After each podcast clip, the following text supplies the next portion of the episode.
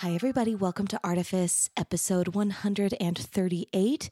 This is a very special week. It is the week that the Hallowed Wild officially comes out in its entirety. Um, there's uh, track 11 comes out tomorrow, and then um, the final track, track 12, is set to release right after the live show on Saturday, which brings me to, of course, the album release show is on Saturday. Um, I'm really pulling out all the stops for this one. It's a heavily produced show. It's like everything you'd expect from an album release concert, but it's also like there's kind of some performance art elements and like just lots of other things. Um, so it really kind of is like a I won't say like a one time only, but like this is not the kind of thing that's going to happen frequently because it's it's a big it's a big produced thing. Um, so if you are in Utah, be there on Saturday night, October 22nd.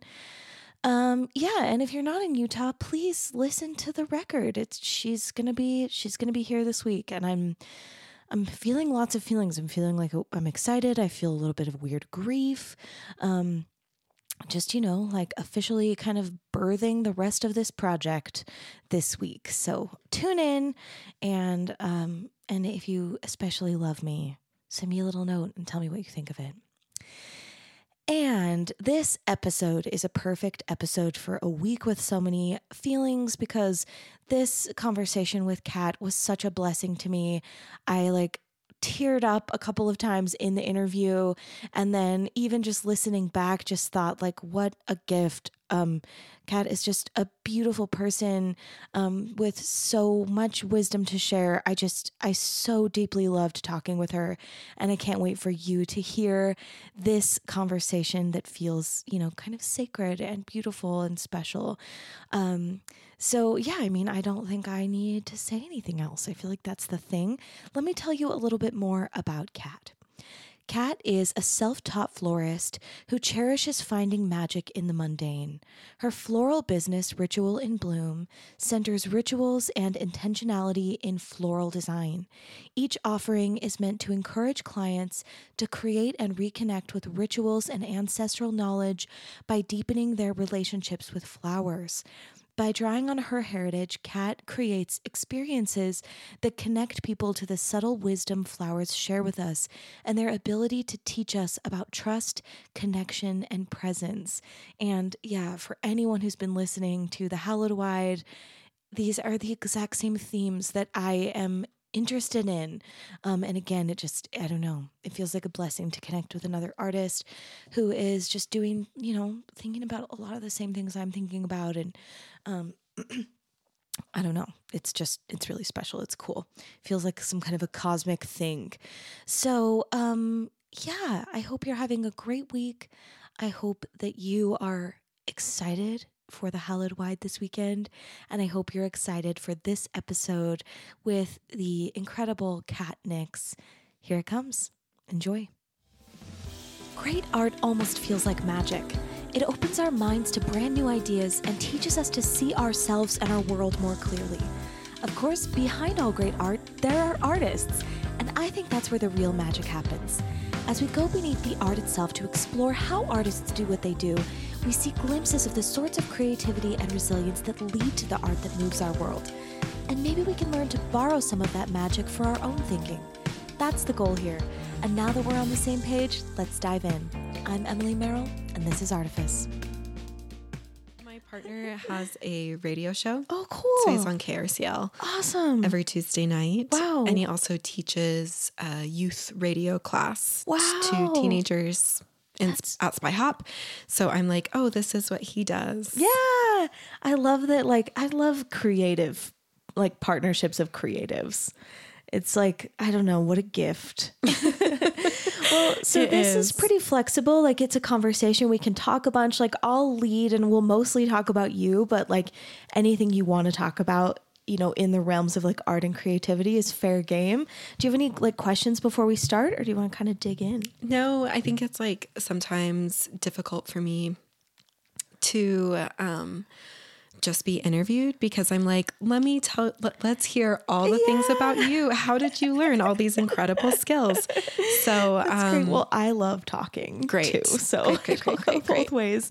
Yeah. Usually like I'll ask the artist or my guest about, you know, something and then I'll say like my experience with that same thing. So it feels more reciprocal. That's yeah. nice. Yes. Yeah. It feels good to me for it to be a conversation more than like an interview per se, but mm. it's like mostly a conversation driven by like your experiences. So I like to start with everybody talking about their childhoods. Um, I don't know. I find that it helps me like ask better questions about the adult person in front of me if I have like an idea kind of where your creative journey began. So, what were you like as a little creative? I love that you start with childhood. Yeah. I feel I'm fascinated by it. I I mean, I agree. I think that's there's something about um, like an essence of a child yes. that feels really good to see how that unfolds. Yes. Um, so I appreciate it. Uh, little Kat. Um, Where are you from? Ogden. Okay. Yeah, I grew up in Ogden.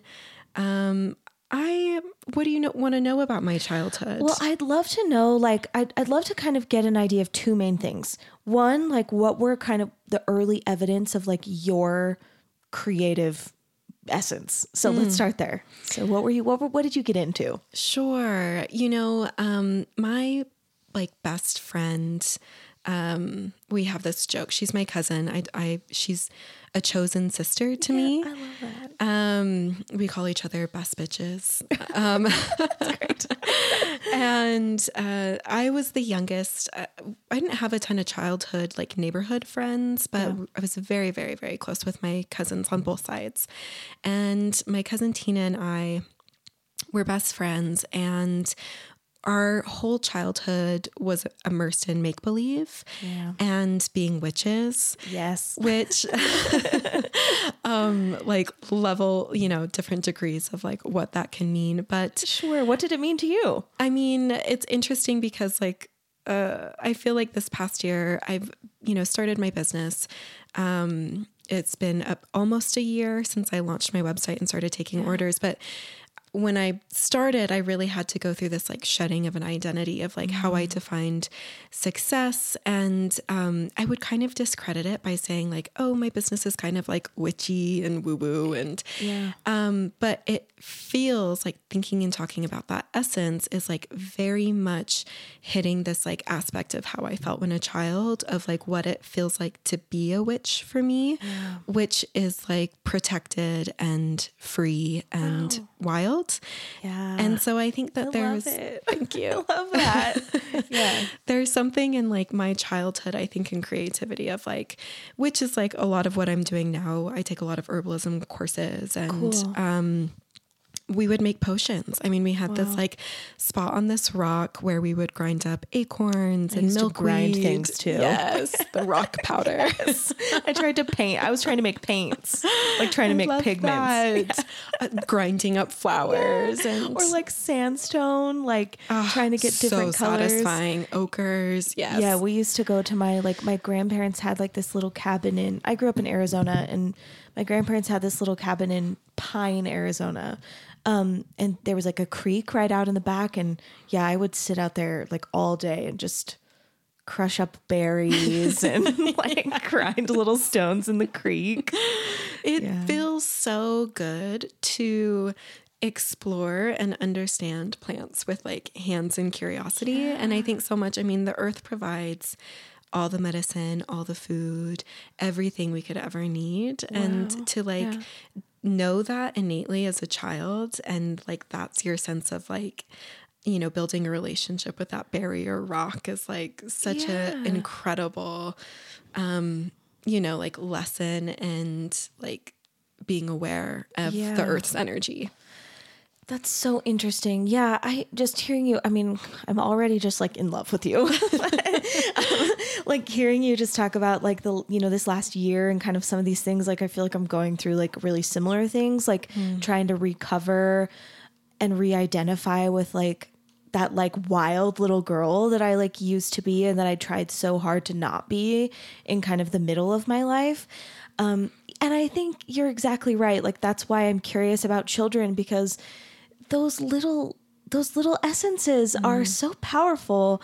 And I I love hearing like, you know, the through line, like how did, you know, how are we how are we communicating with that identity like as adults?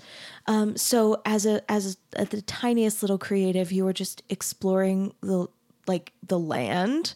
Is that right? That feels good. Um, yeah that feels good. I think imagining imagination was everything. I mean, yeah. even with my my brother and our other cousin Jake, we would just have these. We call them sleep the nights. I forget that it's yeah. a weird thing until everyone's like, yeah. "What's that?" Sleepover, sleep the night. I like it. Or sleep the nights, and I mean that's what we would do the entire time. Is either play Nintendo sixty four or the four of us would just get so lost in these like backstories and characters and it was so fun. Like I really look back so fondly yeah. on imagination.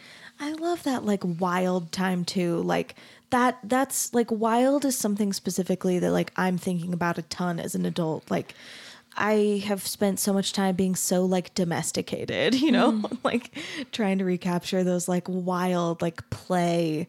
Um, were you like a were you a um, a, a narrator in the imagination, or did one of the other cousins do that? I think one of the other cousins, but I love that concept of like play so much too. And I appreciate hearing mm. what you're going through because I think that we have a real tendency to separate, right? And yeah. so anything that makes us feel interconnected and embraces all of our messy ass complexity stuff, yeah. of, humanness and relationships, it feels good. So it, it, feels really important. It feels like yeah it feels like you know if you don't give it time like something will die. Like that's what it feels like kind of like to me. So um okay and then my other question about the childhood is like i'm curious about the environment of like the adults. Um were the adults creative? Like was there were there art supplies in the home? Mm. is there creativity in the family? Like what is the kind of broader environment as it pertains to creativity the arts? Hmm.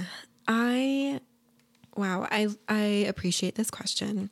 Yeah. I think that there's like some more straightforward like ideas of creativity in terms of like family members and then I think some maybe like not so obvious. So my I dad the less obvious things. Me yeah. too. Me too. And I'll start with the obvious and then I'll go to the okay, less great. obvious, which is my mother. But um my dad's side of the family is I think just I mean, some of them actually really are artists. Yeah. My Noni, it's uh, Nona is Italian, but we call her Noni.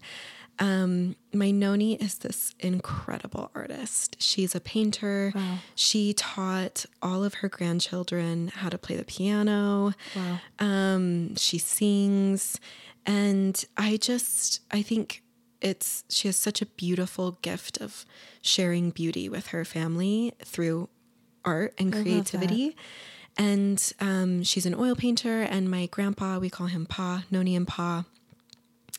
Pa is this incredible woodworker. Wow. Um, he makes the most beautiful furniture, and he makes um, most of my Noni's frames for her paintings. I love that. I know it's so cute. So I can hardly stand yeah. it. and um, my Noni had three children. Um, my one my aunt I think is like she's creative as well, but my dad I would say is um, very much an artist at heart. He's a very talented um, drawer, but his real talent lies with music. Wow. I've just never met a more like prolific musician. I mean, he does this thing, he can't read music. Wow. But he does this thing where he can listen to a song one time and then play it perfectly on yeah. the guitar. I just I've known a couple of people like that. Uh, I'm, I'm not one of my them. mind. It is so wild to me. Is your dad a professional musician or was it something no. that he Wow. But he plays for the family. I mean, it's like such a treat to hear him anytime of he course. takes his guitar out. Um, and like, yeah, what well, a cutie. I'm a, I love that. I'm a big fan of like, you know, separating like, like I don't like to think of creativity as the arts. Like mm. the arts are creative, but creativity is so much bigger. And also like I'm I'm really not into policing like who's an artist and who's not. Me either. Yeah. Which I is... feel very open about those things. So follow-up exactly. question is like, you know, was so I mean, I think maybe I'm wondering like did your dad like did your dad not become a professional musician because he felt like he couldn't or was it like I'm keeping music pure and I'm doing my living another way? Like how did he like how did he teach you how did he like kind of teach you about it? Um, you know, my dad's side, they're all in construction. Okay. So my Noni and Pa started a construction company. And my- Creative too. yeah, totally. Like these business owners, I feel so grateful to like Yeah. see their story unfold. Right. But to be honest, I don't really know what my dad's like. He's also a beautiful woodworker. I don't know what his like necessary like his clear you know linear thinking of like making this like life choice because I think curious about that stuff. yeah, I, I should ask my dad a little bit more, but he's um my dad is a really great boss. Cool. Um Like he's artful about it. he is. I love that. I think I he takes care of his people. Yeah. And I think that's a lot of times like everything in a work environment. Absolutely. Um and it's beautiful. yeah. and so I think that's like a role that really suits him and so I think that he really um owns that. Yeah. and and is and that is like a form of creativity and i love Absolutely. because i'm not into policing what definitions of like artists or i love that it is creativity and i think i say obvious too because i feel like i've had such a rot relationship with creativity but We all do. Right? The question is just like, what's our stuff? Like, what's the stuff? totally totally and um my mom's side though i mean like this is where i'm like oh this is creativity and my mom would say like oh i'm not creative at all i don't have a bone in my a creative bone in my body and i'm like oh i disagree People who say that almost always are. Like, right right i mean like woman mother I've seen you yeah. fix our water heater with a toothpick and a paperclip. Like, I love it. creativity is problem solving and my mother is and and humans are innate problem solvers and so inherently we're all creative but my Totally mother agree. is so brilliantly creative and problem solving I want to meet your parents. they They're sound so cool. amazing. i love them That's so cool. Yeah, I feel also just like, I mean, when I started this podcast, I was just like, what do we do? Like, I just, I feel like humans, like broadly, this problem solving thing, like, it's so mysterious. It's so interesting. And then I think, well, who better to ask than people who've devoted their life to creativity hmm. about what these things are? And I've done like about almost 150 interviews now. Wow. And I, I, I'm constantly shocked by how little like how different the answers are. like hmm. there's all different things, but I think I agree with you like, you know, I don't know, looking for these like little sparkles of like ingenuity, like hmm. it's so interesting and these kind of more like you know, I love the idea of like a person who like moves through the world artfully. Hmm. Like, and it sounds like your dad is like that, like um being an, being a boss that like sees people that knows how to kind of put people like where they're going to thrive mm-hmm. That is orchestration you know? Like it's it's it's composition like where humans are the medium which is like i think that's kind of like the goal. Like hmm. the art that we make is like you know the process whereby we hone and, and practice these skills that then hopefully we take into our relationships and our societies. So i'm like I'm, i feel very lofty about that I love and appreciate that so much. And I, I couldn't agree more. And there is something like a thoughtful curation. And as you were speaking, of course, like my mind goes to flowers and how I approach flowers Yeah. when I'm designing. But, um, you know, we all have our gifts, right? And it's our responsibility to share our gifts as well as it is for like accepting people to share their gifts, like having space for other people's gifts to thrive. And um, I loved how you talked about like curating a team because I think that's what it is, is, you know, enabling people to inherently share whatever their gift and talent is Yeah. um, and making sure that everyone has their space, space, yeah. to grow and to receive, right? and it takes so much creativity to like see people that way like to to behold people and not kind of project like your own you know, biases. Mean, we all do it to some extent, but I think the kinds of people who really are good leaders are like visionary in that way, like in terms of, you know, seeing who a person is and I don't know, like we were talking about before, like I don't I will probably chop that beginning part off, but um, you know, talking about uh letting people evolve and like the kind of there's kind of like a creativity there, I think too. Um so this this idea of like, you know, this kind of principle of like letting people show their gifts, that was something your parents taught you? Oh, wow. It's like interesting then to like connect it back to like a specific. Well, while you're thinking, like, I'll just say, like, so when I'm asking about the parents, like, you know, I've interviewed a lot of people who have parents who are professional artists. You know, their parents, like, went to Juilliard, you know, whatever. And sometimes those people have much less creative childhoods. Like, there's a ri- there's like a rigidity about it. And then, you know, I've talked with people whose parents have never been creative at all and are and are very um resistant to the child being creative. And then I talk to a lot of people whose parents are not like professional artists, but who are extremely artful. And like, I guess my point is like, none of those things like explicitly say like how the child, how like you as a child were like taught to understand creativity. So I'm wondering if the ways that your parents were creative were something that you kind of like interpreted later or if those principles were kind of like in the childhood. I would say that it's definitely something I've interpreted later in my life. Cool. Um, my parents divorced when I was really little. Okay. And um, so when I think of my mom, I think of like a single mom who, you know, stuff with a toothpick. Right. Yeah. You know, we were latchkey kids. You know, we spent a lot of time alone. And um, so I think with my mom, she filled so many roles for my brother and I. And so I think that a lot of it was through observation. And I think a lot of it was like through helping her. Yeah. Um, just like having to, it, she's, she's so incredible. Um, I could talk about my mom all day. I Um, love it. I, my mom's really abusive and um I I get like I get really moved by mom things. Like when I hear people Yeah. talking about having a good mom, I feel like tell me everything about it. like tell me exactly what it's like. Yeah, that's amazing. Um, yeah, I feel I feel really lucky, but but the other thing is that both my parents were incredibly strict growing up, you know. Okay, So I think like it's interesting to reflect and be like, "Oh, were we put in, you know, situations where we were allowed to like really be ourselves because I I mean like of course we were, but I think more um you know, like I think that both my parents really believe in like hard work.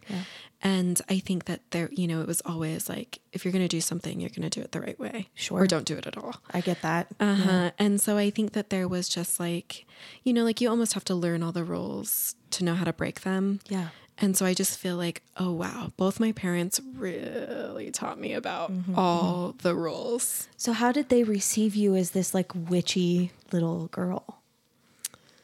Wow, this is like also I like love childhood, but I also had a really tough childhood. I mean, there was um like my dad remarried and there was like step siblings and Oh, and yeah. and some some of that. Yeah. And um Sorry. No, It's hard. it It's is really hard.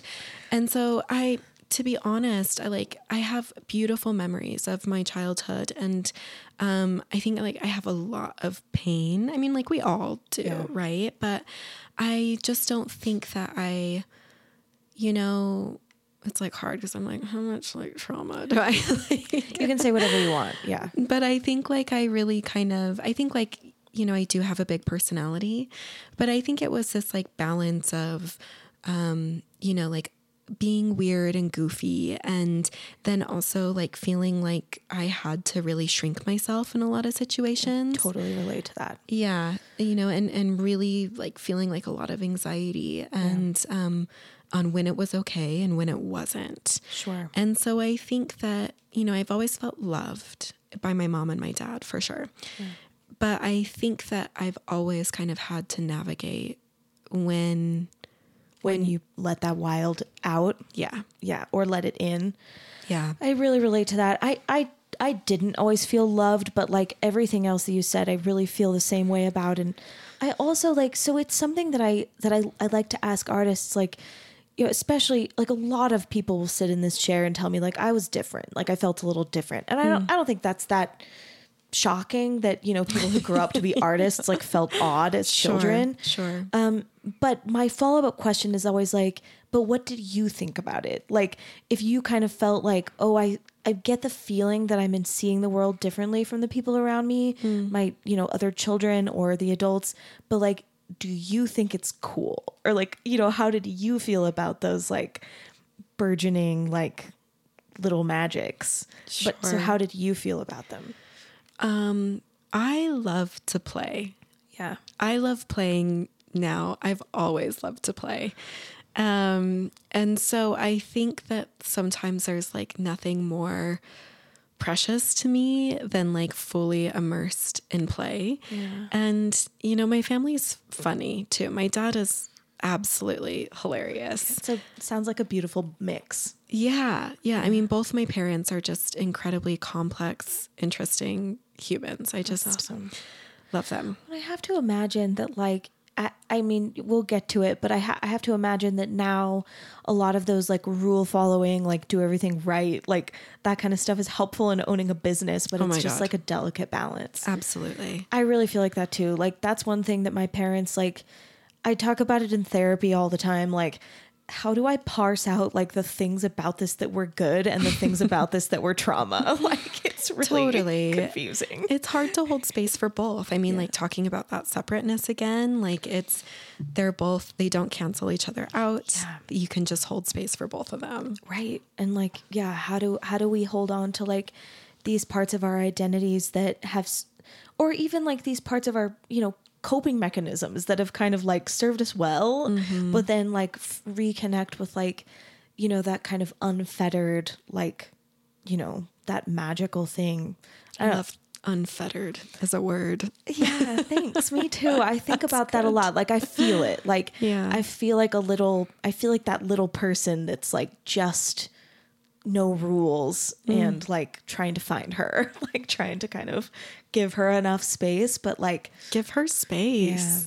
like that kind of chaos and wild. Like it's I don't know. I'm I'm experimenting with it a lot as an adult. Good for you. I love that. Good for you too. like it sounds like how old are you? I am 29. Okay, I just turned 34. So, yeah, like in in a similar I would see it as like a similar time of life. Yeah, And, totally. Yeah, it sounds like maybe I don't know. I also feel like there's really something about being like a woman in like, you know, these kind of like later the later years of our fertility or something that's mm. really specific. Like maybe that's projecting, but I, I always feel like that's like a like something. There's something unique there. Oh my god, I actually um I've been I never wanted children, but lately I've been saying that I feel like my body's been betraying me because I sometimes cry now about kids. I don't understand it. Um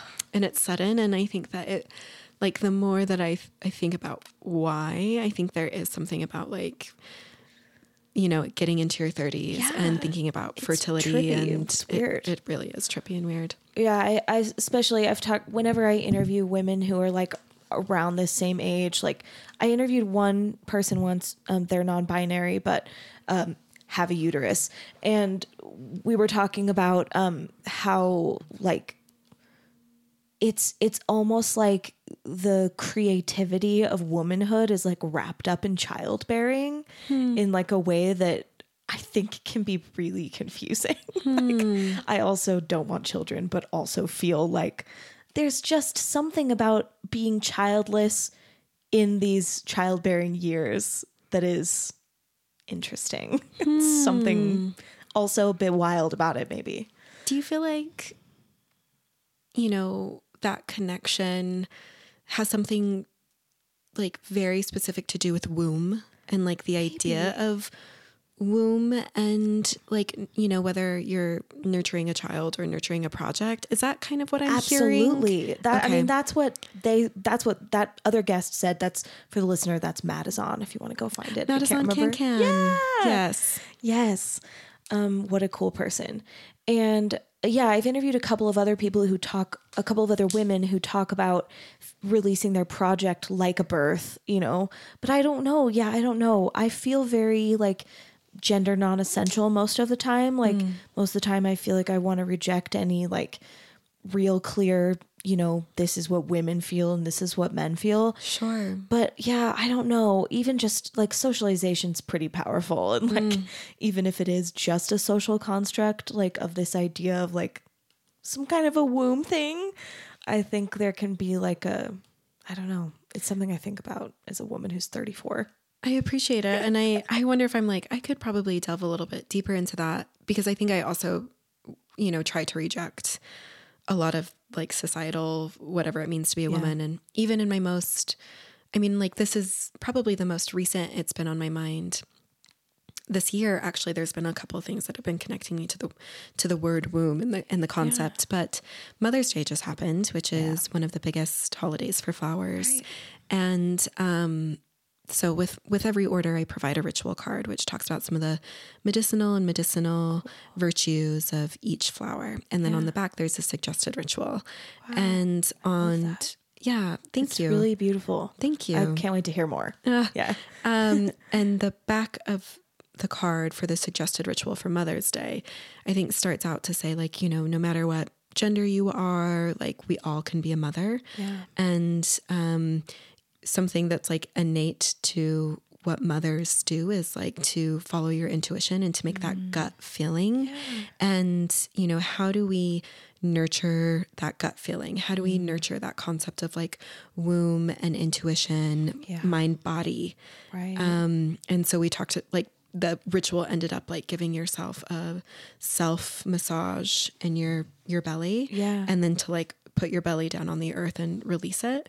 And the ritual was for anyone. And I I had some people tell me that they did it, which was amazing. I had a friend who sent it to her mother, who I'm not sure how old she is, but I imagine in her 70s, Wow. maybe 60s or 70s, who did the whole ritual and said that she was really feeling it. And and I think it's like a really important you know, no matter what gender you are, but just to feel that like, you know, that sacral sacral chakra um of of gut and womb and stomach and intuition and Yeah. making sure it's unblocked and like what is it that we all hold there? Totally.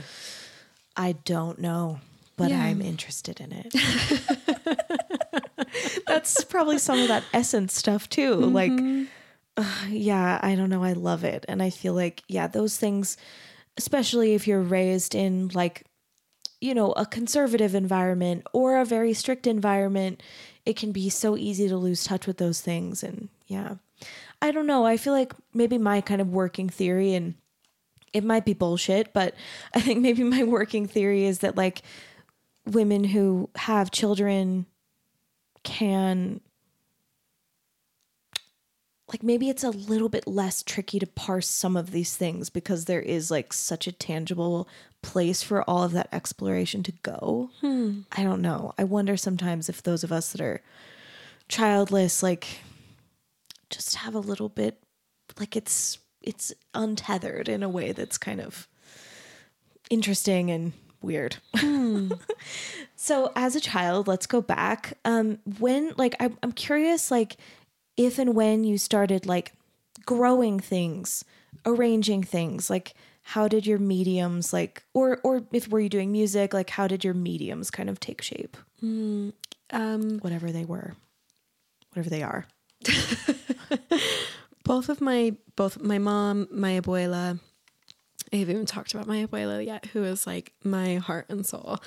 Um, and like she was everything that I try to be. She's no longer with us, but I mean she's always with me. She's always with you. Yeah. yeah. Um, but my abuela, my great grandma, my grandma Fraga, my mom, my Nino, they're all incredible gardeners. I mean, Wow. we've always had a salsa garden. Wow. We've always had beautiful flowers. And my dad and my noni are also beautiful farmers and gardeners. And so I think that's always been a part of my childhood on both sides Wow. is like yard work. Was it like food mostly or like both. Yeah, You know, cool. m- uh, we've spent so much time in my mom's yard just planting flowers and perennials. So I just, I mean, I Sounds so romantic. I- I think on both sides of my family, I'm like, oh, I, you know, like I can so vividly picture moments of like the the homes, like my abuela's house, my noni's house, house, my mom's house, like images and memories like in the yard surrounded by these absolutely incredible beautiful Yeah. flowers and plants Oh, it like takes my breath away. How how long ago did your dad's family like immigrate from Italy and then your mom's family from wherever they're from? My great grandma, um, my grandma Fraga is from Mexico. Okay. Um, Morelia, Michoacan. And um, I think my great grandpa, my uh, grandpa Pro Fraser, uh, he immigrated from Italy. And so both my great grandparents on both sides. Okay. And you know, my my mom's side, my great grandma and my grandpa came over as like refugees. Um, and uh, so I think you know, like it's interesting to know that it's like I I've known both of my my great grandma and my great grandpa. Um, and to see how that my great grandpa actually from Italy, he owned a little grocery store on 25th Street in Ogden. Wow. I know, and my noni has a painting of it. They're so cute. I love it so much. I just I have to imagine also like the food culture in the family Amazing. was incredible is incredible. I oh my god, two stories very Please. quickly about the food. I love talking about food. Like I mm. food is maybe my mm, mm, favorite medium of all. So please tell tell I the stories. love that. Um, I'll say my noni recently. I mean, my grandparents are in their 80s, and um, whatever Easter, but my noni was doing an Easter dinner, and um, she baked. She did everything by herself. Like usually we all kind of bring a dish, but she wanted to make everything. So she baked homemade bread and she made, um, you know, I think every Christmas, she makes homemade gnocchi and that's like sagala bread. And she made two pies for Easter. And I just thought this was such a labor of love. And there's so much beauty in everything you do for your family and, and feeding them and playing the piano and singing Christmas carols and painting. You know, everyone in our family has been painted. Um, yeah. Um, and then my mom's side, my mom and I went to Morelia, where my great grandma was from a couple years ago. And in Mexico. Uh-huh. Okay. Yeah. And our family has this recipe for enchiladas, which like my favorite foods are either enchiladas or lasagna. Um, so like one from each side, noodles and cheese, uh, tortillas and um, veggies. But anyway, uh, we have like a very specific mole, and any enchilada I've ever had, like we've I've never had one that tasted remotely similar to our family's recipe. And my mom and I went to Morelia, Michoacan, where our family was from, and our first night there, we ordered the regional enchiladas. Yeah. Um, and it was the same. and it was just this like, you know, like What's in the mole? it- what are it's, the it's like the the, specific chile. Um, it's so hard to explain, but it's Yeah. just it's really it's rich and it's spicy and it's like a darker mole. Like it's not green, it's not red sauce. It's like a, deeper Wow. brown sauce almost. And I love moles. oh my god, me too. I love like every flavor, like mole and curry. Like there's I mean, Mm. so there's no better way to like my heart than like a spicy sauce. Like I love it so much. I like just I distinctly remember like the first time that I had a mole that had like chocolate in it Mm. and I was just like Dear Lord, what is this? like, give me Heaven. every mole. Yeah. so I mean that was like wow, you know, like to connect to our culture, a place, like a that's so physical place was really, really amazing. like that would have just like made me cry. It like, did. Yeah, Yeah, like I was- eating there was enchilada tears. and like just this is grandma's down my face. Yeah. Yeah, that's amazing. I love it. Okay, so as a child, like what what all mediums did you like play around with? Hmm. Uh, well, I never thought I was creative, as I mentioned earlier, as you know, so many people do, because I think I had a very narrow definition. I'm not a drawer. Um, I'm an okay painter, but I think it's because I I'm good at colors. Like I love playing with colors. Um, but I I did a lot of singing. I did a lot of drama. Yeah. Um, I actually like I played a lot of sports. I played soccer for Cool. most of my life. Um, I did debate. Um, but- Policy debate or no, it was bullshit debate. Um, it was impromptu where you get like impromptu. I know. You, I did policy debate, but it was miserable. You oh, made no, the no, no. right choice. I I wish I would have done the other was, one. like state champion and and I'm like I was state champion of bullshit like because that's all Listen, policy debate is bullshit too. it is It right? really, it, really, really is. I think my Yeah. winning speech I said something like Helen Keller doesn't wear any pants and who know how I made it sound like it, that was a selling point and something some nugget love- of wisdom I love these stories of like our teenage. So like we've been talking about we've kind of been going back and forth between childhood and adulthood, but like I'd love to talk about the childhood and get that like pure like hmm. what was the like stuff that was like in you and in the family and then like the things we do as teenagers, I find them so interesting. oh and my gosh I think a lot of artists, like a lot of adults in general, like don't like to talk about their teenage selves. Like we're all we're I a little love like, my teenage self. I mean, I was in Okay, so much pain, but I was, I was like every parent's worst nightmare as a teenager. I can't believe it. I was, I mean, maybe it was the trauma. Maybe I, I mean, lots of things. But I mean, like, I remember, oh my gosh, this is, I'm like so embarrassing, but I, was it. so defiant. Um, and I went to a, my mom put us through a private Catholic school, preschool through eighth grade. Wow. And then I went to Ogden High and it was very different than private Catholic school. And I was able to get really good grades without ever going. Yeah. There wasn't an attendance credit. I think when, when I went to Ogden High and I went with my partner. So we actually met when we were 14. Wow. We were best friends. Sweethearts. I know. Um, and we, yeah, we just had so much fun. But I, I think I probably missed more days than I actually went, but graduated with like a three nine. Yeah, I mean, it sounds like you were like doing fine. I was fine, you know, I was fine. I, I, it- but, um, it was so much play for me as a teenager I and like that. all the different ways. And, um, Ogden is amazing. Like the mountains are so close in Salt Lake, but they are so close in Ogden. So just like, uh, you know, there was a lot of other things that we played with. Who know, I did some drugs as a teenager. How dare. How dare.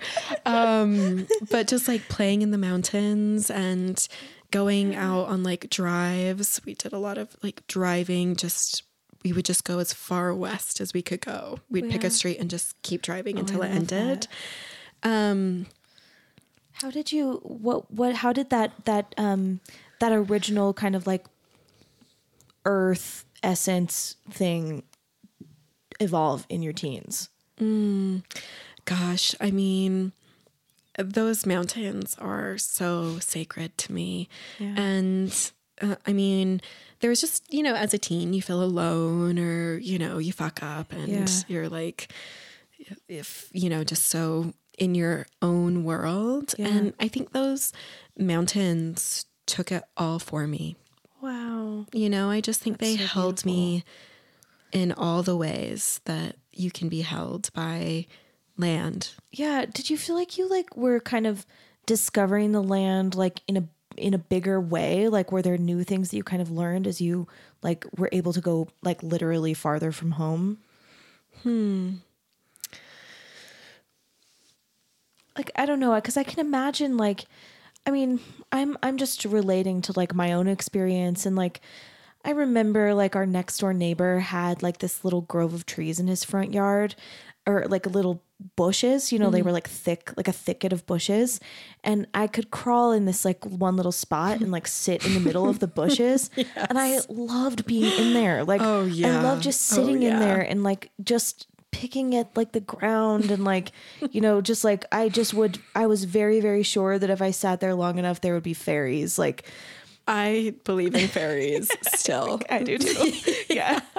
I'm like, that's real. They were there. If you thought about them, they were there. totally i and i just like i also still like live in this place emotionally like i'm still very like you know, fantasy is all around me all the time. Honey, you're a witch too. I think probably, yeah. I have like a really loose definition of a witch. I recently told my my dad is conservative and construction and Yeah. you know like yes. And my you know, my mom's side is very different, but I recently told my dad that I thought he was a witch. I love it. What did he say? but and I like explained and he was like, hmm, yeah, I love it. kind of, yeah. I feel very like I feel very romantic. I know I know like a lot of women who identify as witches and they're all women that I love so much. And the I I say this a lot like if I'm with someone who like that's like a a medium that they um feel moved by or like if someone ever like presents me with tarot cards I'm like I'll take that very seriously. like I don't I don't I f- I feel like I am still like you know, I spent I used to be faculty at BYU. So I don't know if that gives you like a some clues Great. about like what I've been through. read through the lines. yeah. Um but yeah, I think I'm still kind of trying to figure those things out, but all everything that feels like in those mediums of like anything that would be like in which in which land feels very like cl- close to like the things that I kind of feel, but it's not yet something that I like. I don't know. We'll see. I mean, I think like But I'm into it. I love that because I think that's like the, I mean, like, I think everyone's a witch pretty much. But for me, it's like, oh, you're, it's like, there's a book called The Green Witch, and I think it puts it like much more beautifully, but it's kind of describing what like a green witch love to read that. is. But essentially for me, it's like a, a big indicator of witch is um, when you're outside you know you're in like enveloped by land and plants and flowers and you feel that feeling. Yeah. like you're open and aware of that energy that vibrancy that um, vibration. You're like you know. And, I, and that's why i told my dad because i remember when i was 18 i grew up catholic and i, I was 18 and um, there was like some things happening in my life that were really making me question religion and i have a hilarious confirmation story. I was not catholic after i got confirmed. It was an absolute disaster.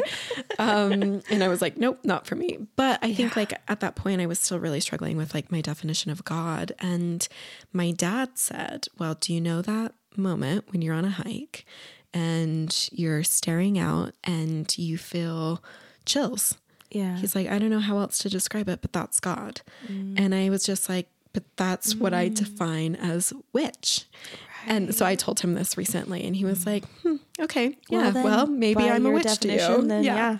Yeah. But I think that's really, I mean, I think it's just like being open Yeah. to feeling like the other energy that really is. That super rings true to me. Well, and also like, I mean, I think also, you know, I talk with a lot of performing artists about like that thing that happens like on stage or like mm-hmm. that, you know, and I I feel like that's just near nearby all the time. Like, Right. Also here, like in this room, like this also feels very like I don't know, it's like a practice or mm. something.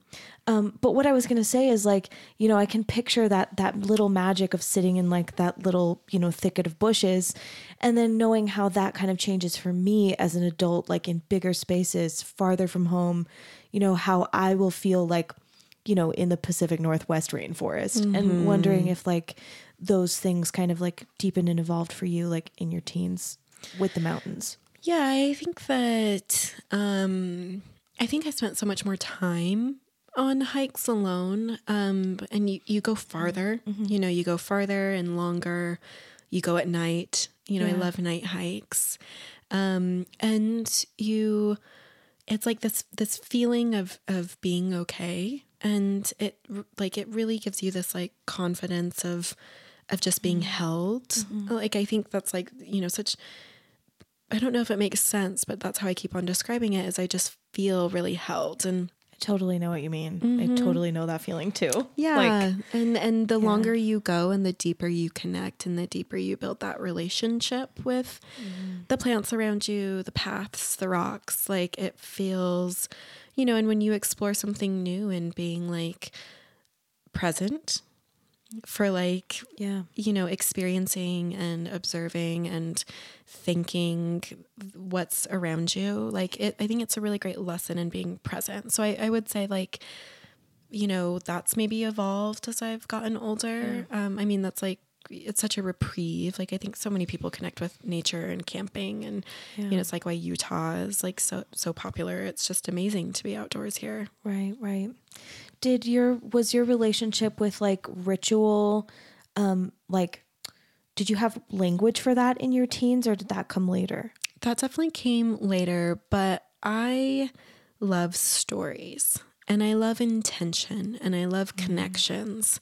Yes. And so I think for me, ritual is like born out of that, you know, like it's the magical in the mundane. It is Speaking taking my language. right, completely. right. I mean, it's Yeah. I, like it's everything that you're talking about. Like it's nearby, and and this when you say practice with your podcast, like this is probably a ritual and like how you prepare, how you start your your interview questions. Like there's a lot of intentionality in the way that you go about this. Yeah, I don't know that I've ever heard anybody say like just the way that you said like um but I care about intention or like I don't know exactly how you put it, but like whatever it was that you said with intention. I don't know that I've heard anybody like say something quite like that, but I really feel that too. Like like story and intention like I think like, you know, I say this on the podcast all the time. Like anyone who listens regularly is like, we know this is what Emily thinks. But like I I feel really strongly that like, you know, the ultimate kind of um purpose of our creativity is like to behold one another. Like mm-hmm. there's nothing kind of more important than that. And I feel like intention is such an important piece of that. Like to to try to understand someone's behaviors like in the context of their intention, it's kind of everything and I feel like that takes a lot of creativity and it takes like storytelling and story mm-hmm, weaving. Like mm-hmm. how do i how do i connect like what this person is telling me and what i see of their intention and then their behaviors and then the results? And like connecting those dots with like some kind of a story is like it's magic. And I think that's that's the world that I love to live in. yeah yeah. Yeah. Like couldn't couldn't say it better. Yeah. so as a teen like i'm curious like how aware were you that these were like the things you cared about? Or is this something that you kind of like put words on later? Like what did it what did it feel like from your perspective at that time? Hmm.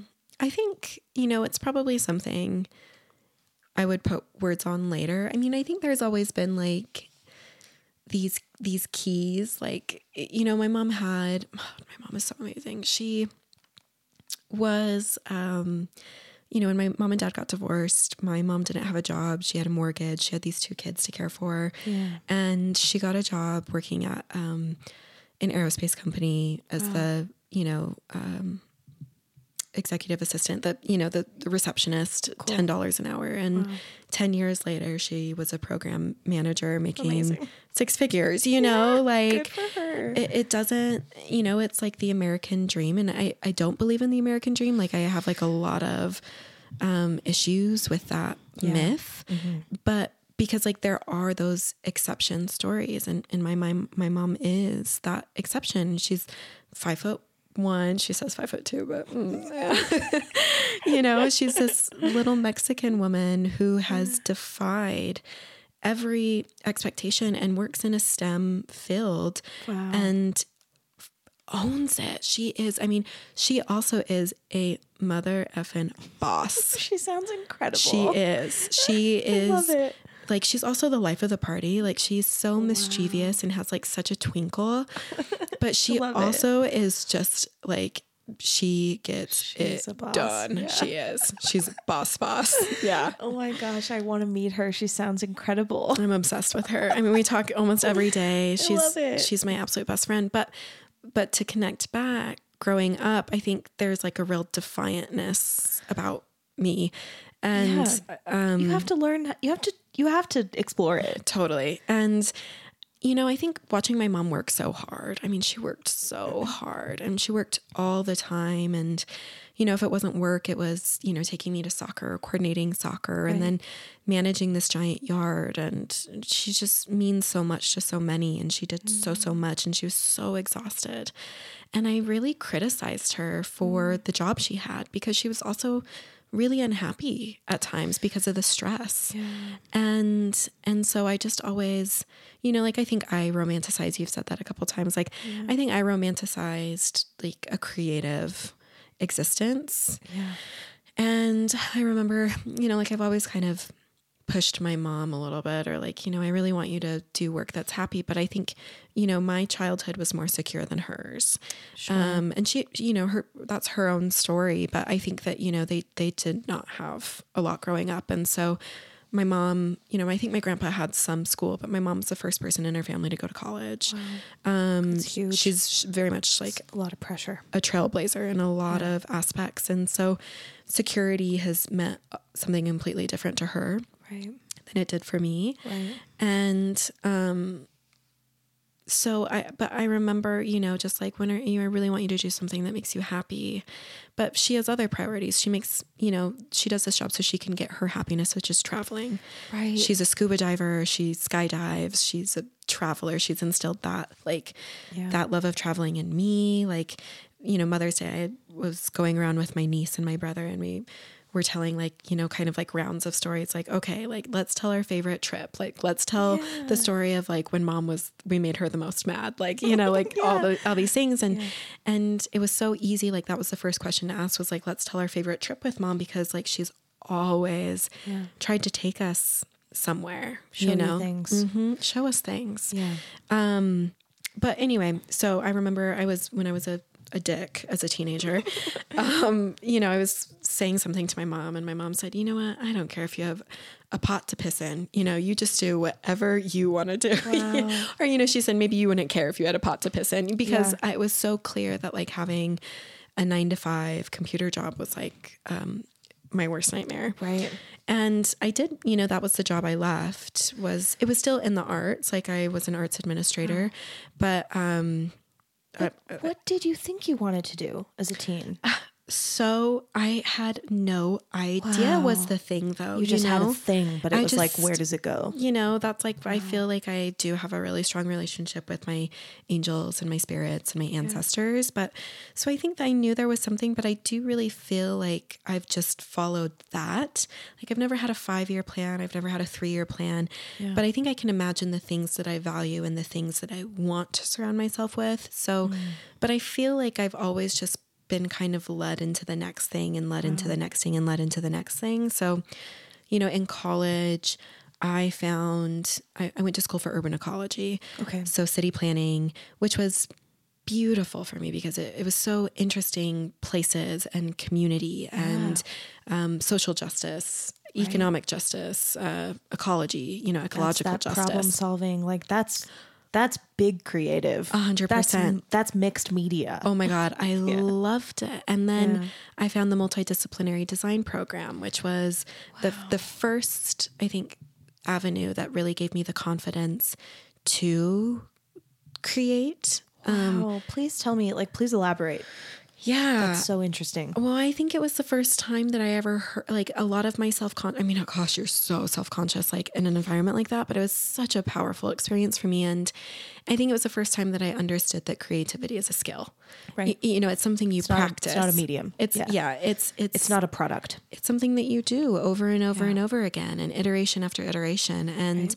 that there's no such thing as failure that it's just process. Yeah. And I think taking away that failure bit yeah. and just viewing it as process mm-hmm. as an mm-hmm. iteration yeah. i think really gave me um, this like sense of you know okay i can i can do this permission I can, permission yeah. Oh, gosh i said that when i started my own business all the time i give myself permission to try and i give myself permission to fail it's and one of my favorite topics totally that's one thing that like as much as i feel like in some ways i really you know lost touch with that kind of like you know very magical child that I think I came into the world as. Mm-hmm. One thing that's always felt intuitive to me, and I, I'm grateful for it, is is that piece. Like I I never was afraid of failure. I mean, everyone's afraid of like the feelings that accompany failure, but it never it deterred me. Yeah. Um, and I always felt a lot of like when you were talking when you're talking about like defiance, like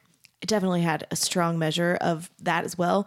My defiance was maybe it took a different form. I was always like very well behaved, but like I was scheming. You know, I was like, I'm gonna get out of here. I'm gonna I'm gonna like be self sufficient so that I can like major in whatever I want. Yeah. Because my parents were very unsupportive of me like pursuing the arts. Um, so I was like, you know, I was like, I'm breaking out of this place, and that was like my that was like my little defiance. But um, but yeah, I think these co- these ideas of like ownership, like owning who you are, owning what you want to do, owning like your your vision and then giving yourself permission to do it. They're such important principles. Yeah, I, I could not agree more. And I think that was like definitely this this piece that I felt that was missing that I had really wanted to cultivate. And then it just felt good to finally Yeah. begin to cultivate. and go and- ahead. Oh, I was just gonna say too that I, I just all through college I worked with um Latinx teens. Cool. And so um, it just kind of leads me to like the next chapter, which I just feel like I also very much like fell into. It's like another great story of how I actually got the job. But, um, you know, public or I working with teenagers was like very much about community. Like it was the same 40 students that we worked with from the time they were in seventh grade to the time that they were juniors in high school. So we just had built these amazing relationships with them. And so it was, it was very much about community. And then I think I had this design piece and I think I had this like really big city piece and community, you know, like planning piece. And absolutely loved artists like Candy Chang or, you know, like the tactical urbanism, the, y- you know, street, you know, memory, temporary art. And um, those three things I think are really at the intersection of public art, Right. which was the job that I feel like I, you know, fell into and Wow. managed the Salt Lake City Public Art Program for almost three years before I quit to start my own business. Wow. So that was a nine to five, but like a cool nine to five. It- like a I- purpose, a purpose driven nine to five. It, I mean, it's part of the city, if that says Sure. Yeah. everything. Yeah, yeah, yeah. Yeah. It's tricky. I I I wrestle with this kind of thing too because I also have big visions about like what I want society to look like. Hmm. But like, yeah, the bureaucracy of like the government will make me incapable of anything. Totally. Yeah. I, I mean, like, I do. I mean, gosh, that's like, talk about another chapter that I just feel incredibly grateful for because of the confidence, the, gosh, so much imposter syndrome throughout my life. But so much, I mean, that job really showed me what I was capable of in a lot of different ways and and there was parts of it that were just absolutely amazing and super fun and working and supporting artists and like um you know cultivating and creating calls and working with so many different departments and working with a board and um I feel very grateful for everything that I got to That's practice and learn and yeah, you're building your your toolbox. yeah Yeah, that's really cool. yeah Um, this multidisciplinary design course, what was it called? That you said it Okay, okay, multidisciplinary I- design that's got- the program I got it right. Okay, good. So, um, I, I want to know more about this. Like, so am I understanding correctly that like this was the first time you kind of realized like I don't need like one of these like fine art mediums in order to be an artist? yeah Is that right? And then, Yeah. so when you like left that class, like, did you feel like an artist? I did the minor, so I'm grateful that I got to go through like a couple studios. Um, I think what it gave me, yes, actually, I mean, like I could dissect that a little bit further, but I think it was Yeah, like, free oh my to. god, I, I am capable of creating, but everything I created too, I will say, was like at the center was the storytelling, the intention. The first project we ever had was a salt and pepper shaker Cool. we had to design one and and that was it it was open-ended it was like design a salt and pepper that. shaker That's so Yeah. open. oh yeah and and everyone's was so different um and i gosh i really loved my cohort that i went to school with too for this minor um very special people but you know every every everyone's salt and pepper shaker looked completely different but mine had this like kind of angular base. Cool. And at the top, I had dyed this round wood ball. Yeah. I cut it in half. I dug it out. I put a magnet in it and I dyed it indigo. And it was held at the top of this like angular structure by a magnet. And you would pluck it because you pluck peppercorns. Yeah. And then at the base, like directly under the peppercorn pepper shaker, was this copper bowl because salt is always, you find it within something. You find it in the ocean, you find it in the salt mine. So I'd whittled this little spoon and had salt in this copper bowl. And, and that was my salt and pepper shaker, you know? All so like, one. Right. So there's there's the story, there's the intention, and it felt really good to finally make something with these connections that, you know, I'm obsessed with this like story, intention, art, like amalgamation that rings like so true to me. Like I, I really feel that. Yeah. Do you want to say anything else about like, you know, who gets to be an artist? Like, I hmm. feel like you might, it sounds like you might have like some insight there. man, I think, you know, like m- my my insight or what I would have to say is I just think that it I think it's all about whatever it is that is your gift, like whatever it is that you feel that pull to to honor it, you know? So I think that looks creativity looks like that in all the ways whether Yeah. it's a boss or you know as we've talked about it like runs the gamut it's for everyone and to know that it's not separate and Yeah. that that creativity is you know um inextricably connected Yeah. and inter interconnected. It's all interconnected. It's all it's, It's not all the same separate. thing, it's all the same thing. Yeah, I think a lot about like I, I I like to use the word artful more than the word artistic because I feel like anything can be artful, you know, like even just some people like the way that they literally move through the world, like literally the way that they move their arms, the way that they like move their head, like it looks like dance, you know, and I I always feel very taken with people who move like that. Yeah. Even if they've never taken a dance class i just feel like you are like moving walking breathing artwork like just in the world.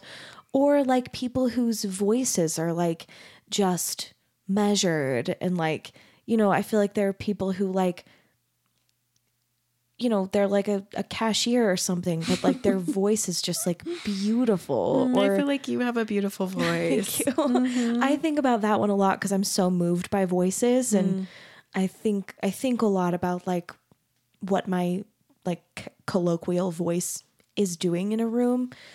Um, so thank you. But, yeah, but yeah, It's I feel. I feel pretty strongly that like art is just if you feel like it's art and you feel like it's artful, That's it. you're an artist. Yeah, agreed. And like we can talk about, you know, like what these words mean in like a tax, like how you fill out your taxes kind of a way. But, But but I mean also like, you know, like with with with math or with organizing, like I really do feel like with categorization, like and I think artful for mm-hmm. me also means intention. right. Yeah, and it's that gift like you were talking about like these genius things. I mean, we all have like heard stories of or have known people in person who are like mathematicians who are like they see math like poetry, you know, it just mm-hmm. and I yeah, I feel like anywhere you look in any medium, in any subject, in any discipline, like there are artists there. And there are people in the arts who are not very artful too. Totally.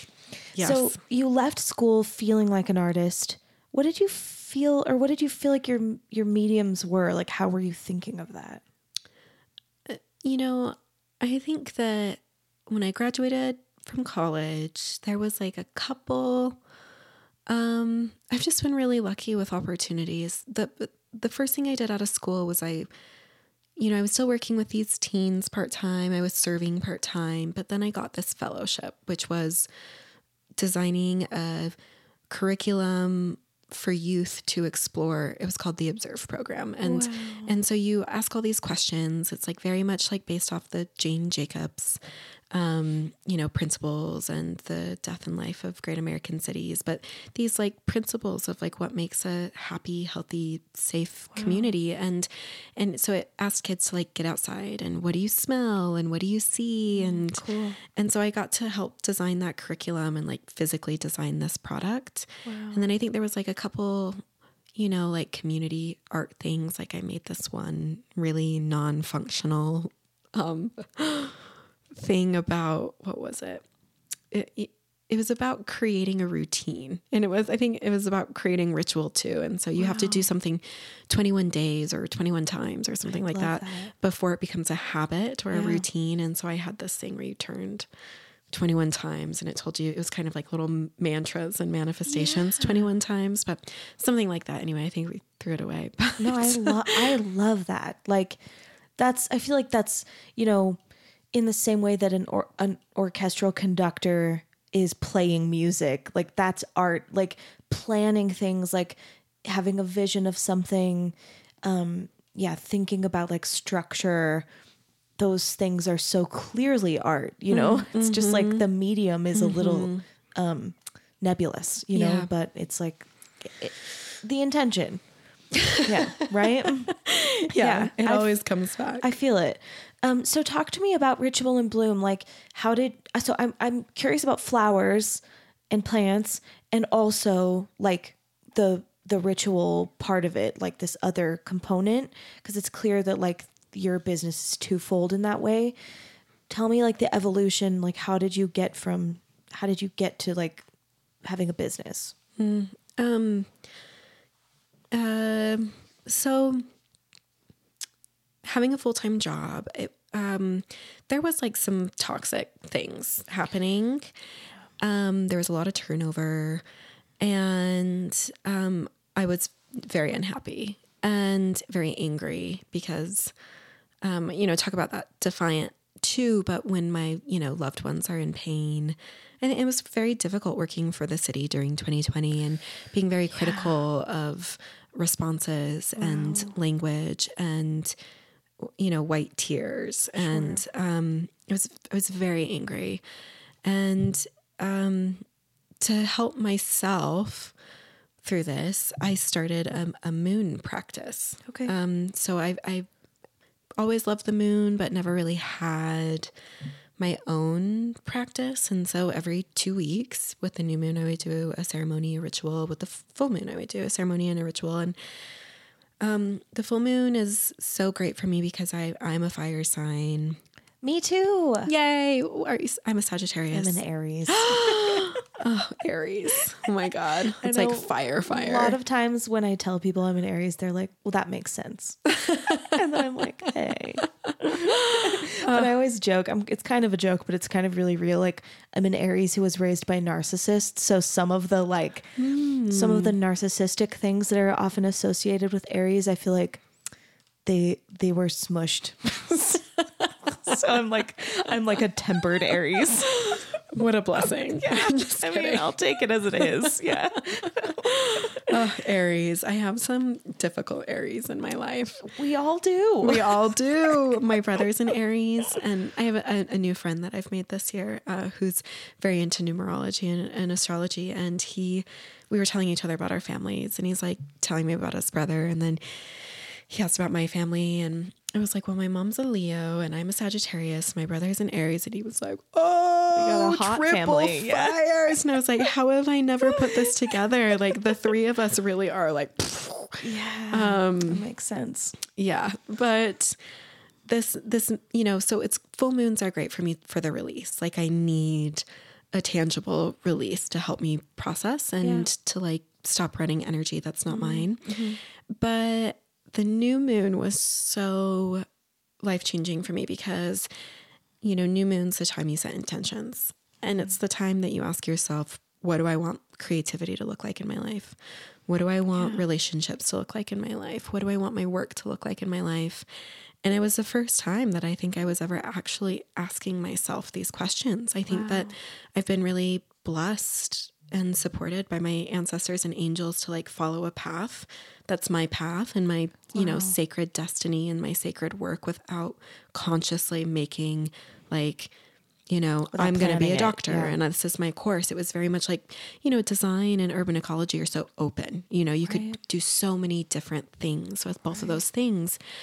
Um, so, I- you know, I do feel like I've been very much divinely guided, but it was just this, you know, like I think I, I've, I love flowers. I mean, I can't believe I haven't even like talked about how really absolutely about like flowers. magical I think they are. Tell me everything. Ah, they're so you can beautiful. Get, I would love to hear you get like so niche about it. Like, Hmm. talk to me like I'm a flower person too. Awesome. So fun. I would love to just like hear you speak in like great detail about Mm. like tell us how you see flowers.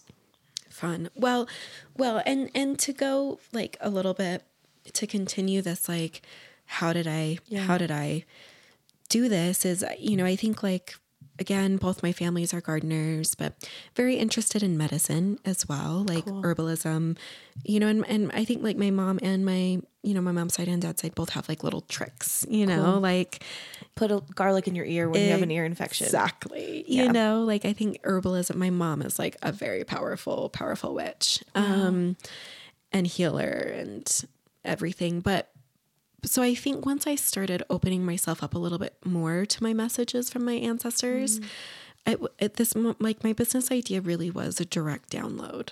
Like it really was something that came to me after ceremony. Um, that it was very much like this is your work. Go do it.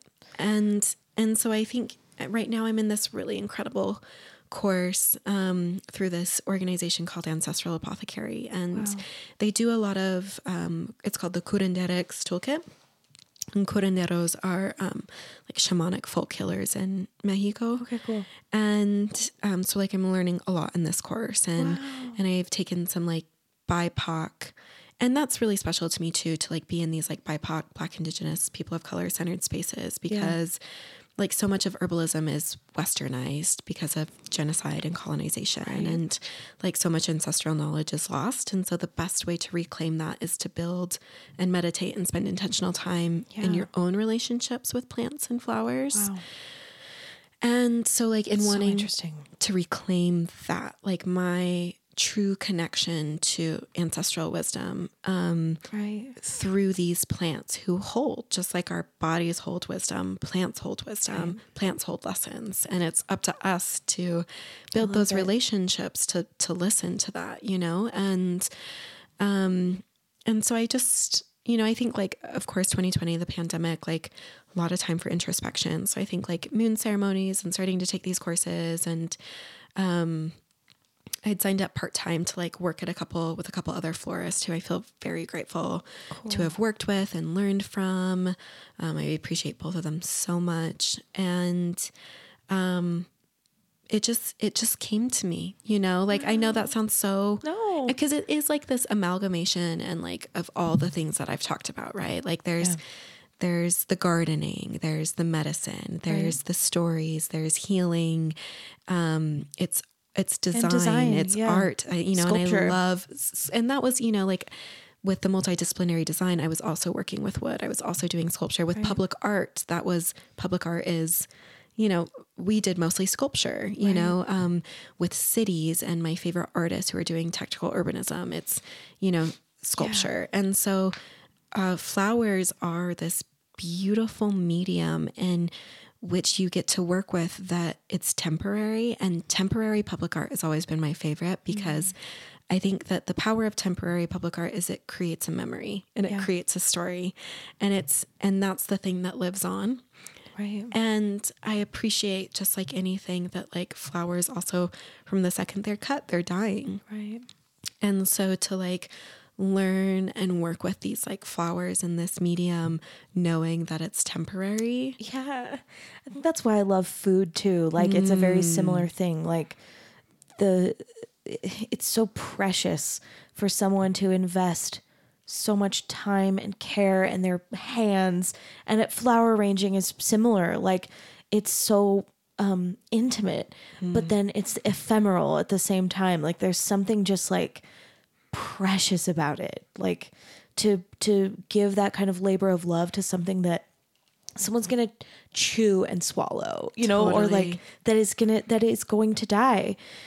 It's just like I don't know. I feel like it like speaks to like the the the purity of like I don't know.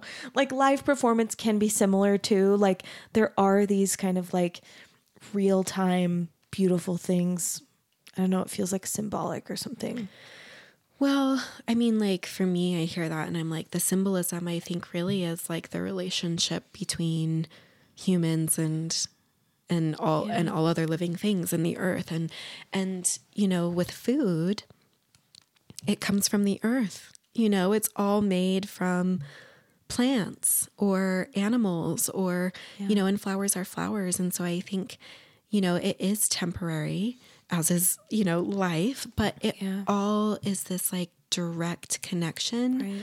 with what the earth provides us the medicine the magic that it provides us to nourish our to our bodies you know to our spirits Souls, our yeah. souls like it's medicine you Yeah. know like and i i appreciate the comparison with food and hearing that i'm like yeah there you know it is tempor- temporary it is presence and it's like mm. Love in this really particular way that mm-hmm. like I don't know, it's like it's not quantif it's not quantified in quite the same way. Like there's just something like I'm so moved I'm so moved by food and I'm so moved by plants. Hmm. Like I was kind of saying just like when we were upstairs like yeah, I grew up I I've always been moved by plants, but I grew up in Arizona which is a challenge. You know, I think unless you're raised in Arizona by people who really understand plants, you haven't a chance at like, you know, but yeah, I I don't know. I feel like it's something that I'm like really invested in in like my adulthood of like figuring those things out. Actually, okay, I have so many questions. So I'm I'm curious first of all, this is maybe just like a logistical thing, but when you started doing the moon rituals, did you learn them from someone? Like where did they come from? I mean, of course. Um, you know, like some of it is like intuition and this feels good, so I'm going to do Sure. this. But I mean, there's so many online, you know, like rituals. Like somehow everyone knows about the full moon when you write down things that you want to release and then you burn it. Yeah. You know, so like some of it's like that where everybody knows. But um there is one um like astrologer energy worker who I really, really love. His name's Chris Corsini. And uh he does a um Like a class. uh, just a pay by donation, pay what you Okay. can, uh, little workshop Okay, every cool. new and full moon. So I would I haven't done one in a while, but I loved doing his. I mean, they were so fun. He's he's such an incredible. Um, he's just really good at what he does. Do you have a group here? Like, do you have other people that you like share these experiences with and like learn from? Um, I've done it a lot with friends, um, family, Yeah. but uh, you know, my inner circle, like my close loved ones. Um, but the markets are I, I don't love doing markets. I haven't had uh, really they've been re- really difficult for me. You. What do you mean? Sorry. What What do you mean markets? Uh, you know, like artist markets, Oh, I see. Like going. So I think trying to sell flowers Okay. Okay. at Okay. a yeah. market. I wasn't sure if you meant like attending a market or yeah. okay. Sorry. No, that's that's my fault. No, I, I don't know. there was no context there. Um, No, that's okay. I, I, I hear you. But okay, and that uh, maybe kind of leads me into my next question. So, like, you know, when you're talking about like the way that Western culture has like bastardized these things, I think I feel some of that intuitively, which I think is one reason why I'm like wary of like embracing like hmm. you know i i get really worried about like is this mine? Like am i you know so maybe i'm curious like what I don't know if you have thoughts or advice or or it doesn't even have to be advice, but can you maybe just talk more about like how like we as people generally can do a better job like honoring the origins of these things or like just can you share some like wisdom along these lines? yeah. Um, and, I was going to say, I think I'm going to start doing workshops for moons with the flowers and my own. And Um, I think it is tricky, right? Like it's the conversation about appropriation, Yeah. appreciation, you know. Um, I feel really like worried about it. yeah, Yeah. yeah. I don't think, um, you know, I think a lot of it comes with, uh,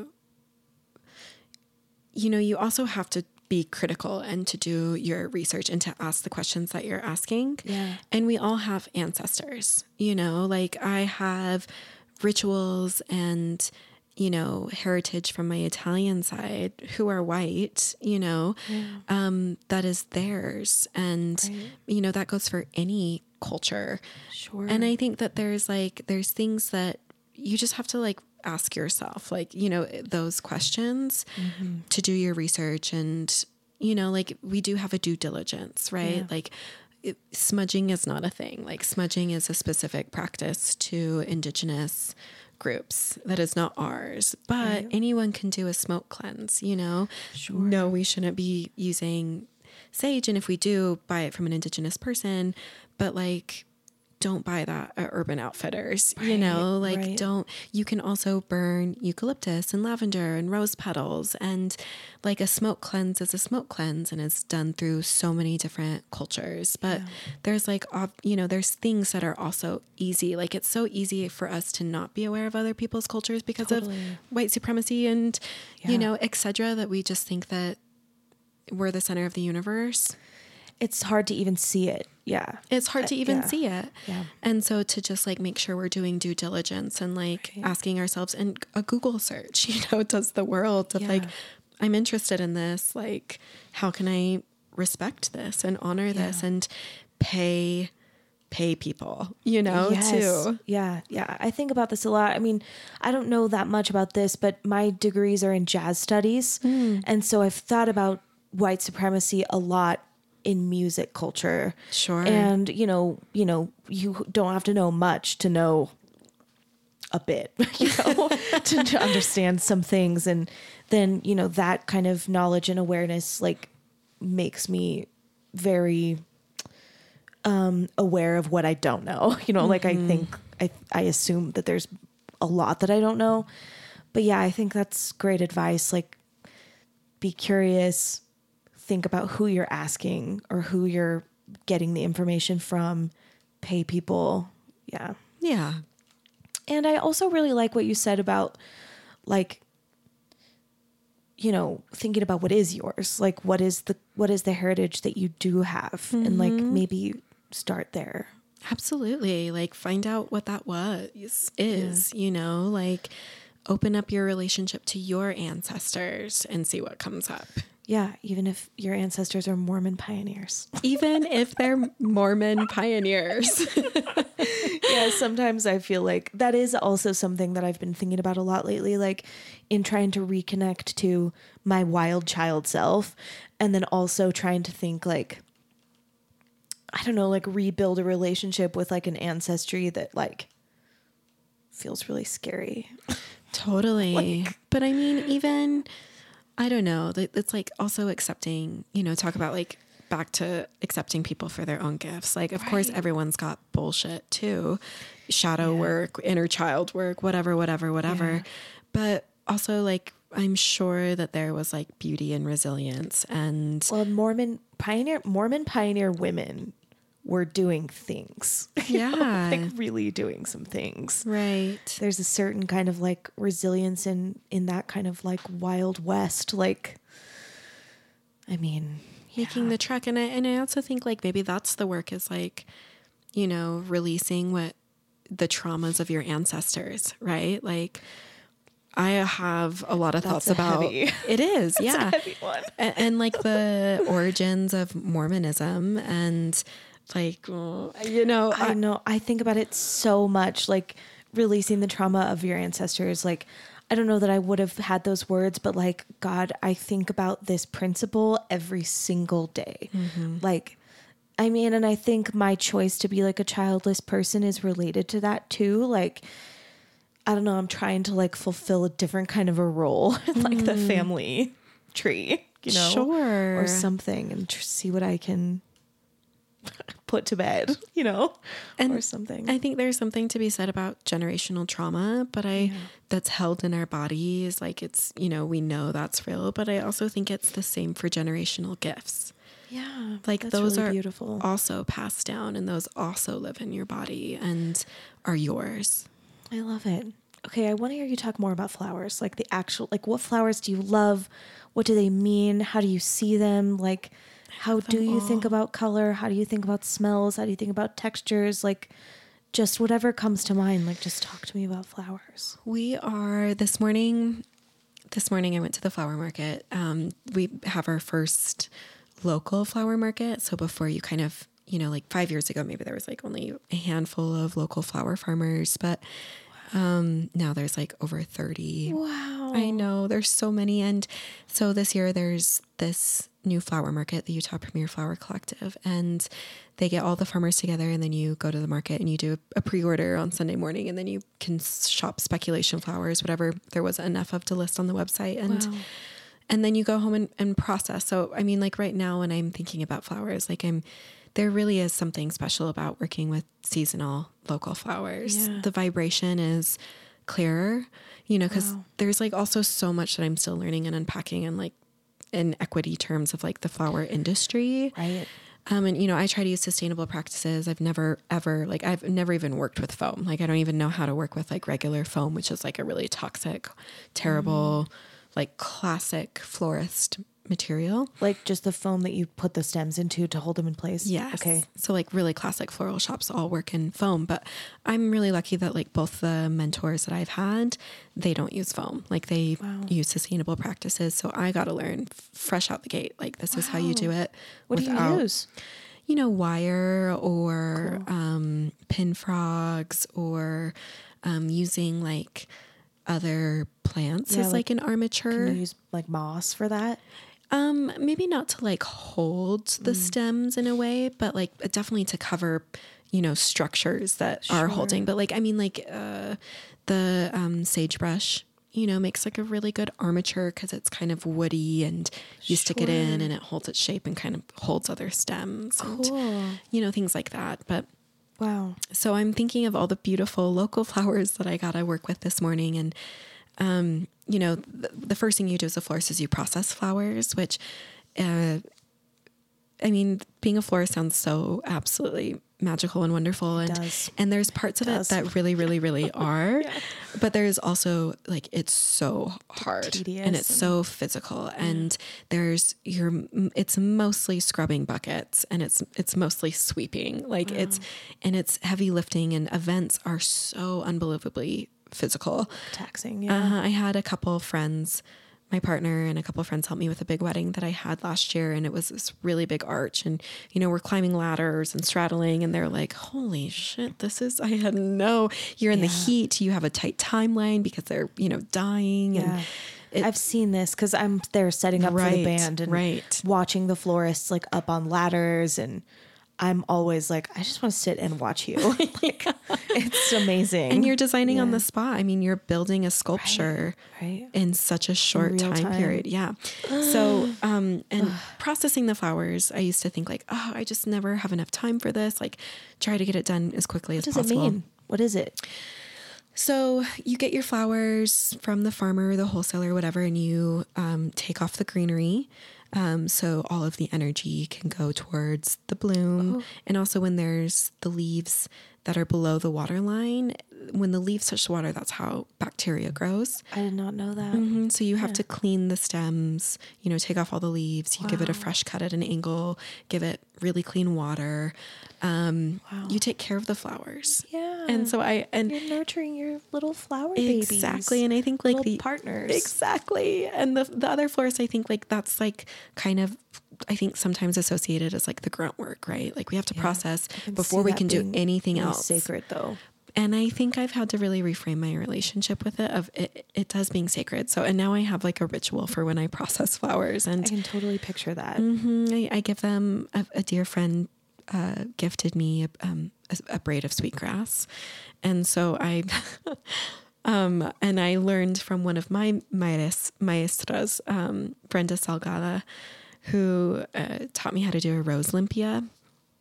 but she sings to her flowers. I love it. And so I I sing to mine and I I thank them for traveling. I I sing them and thank them for their magic and for their medicine and then I give them um, I burn sweetgrass and I like bless them. Give them a blessing. Uh-huh. I love it.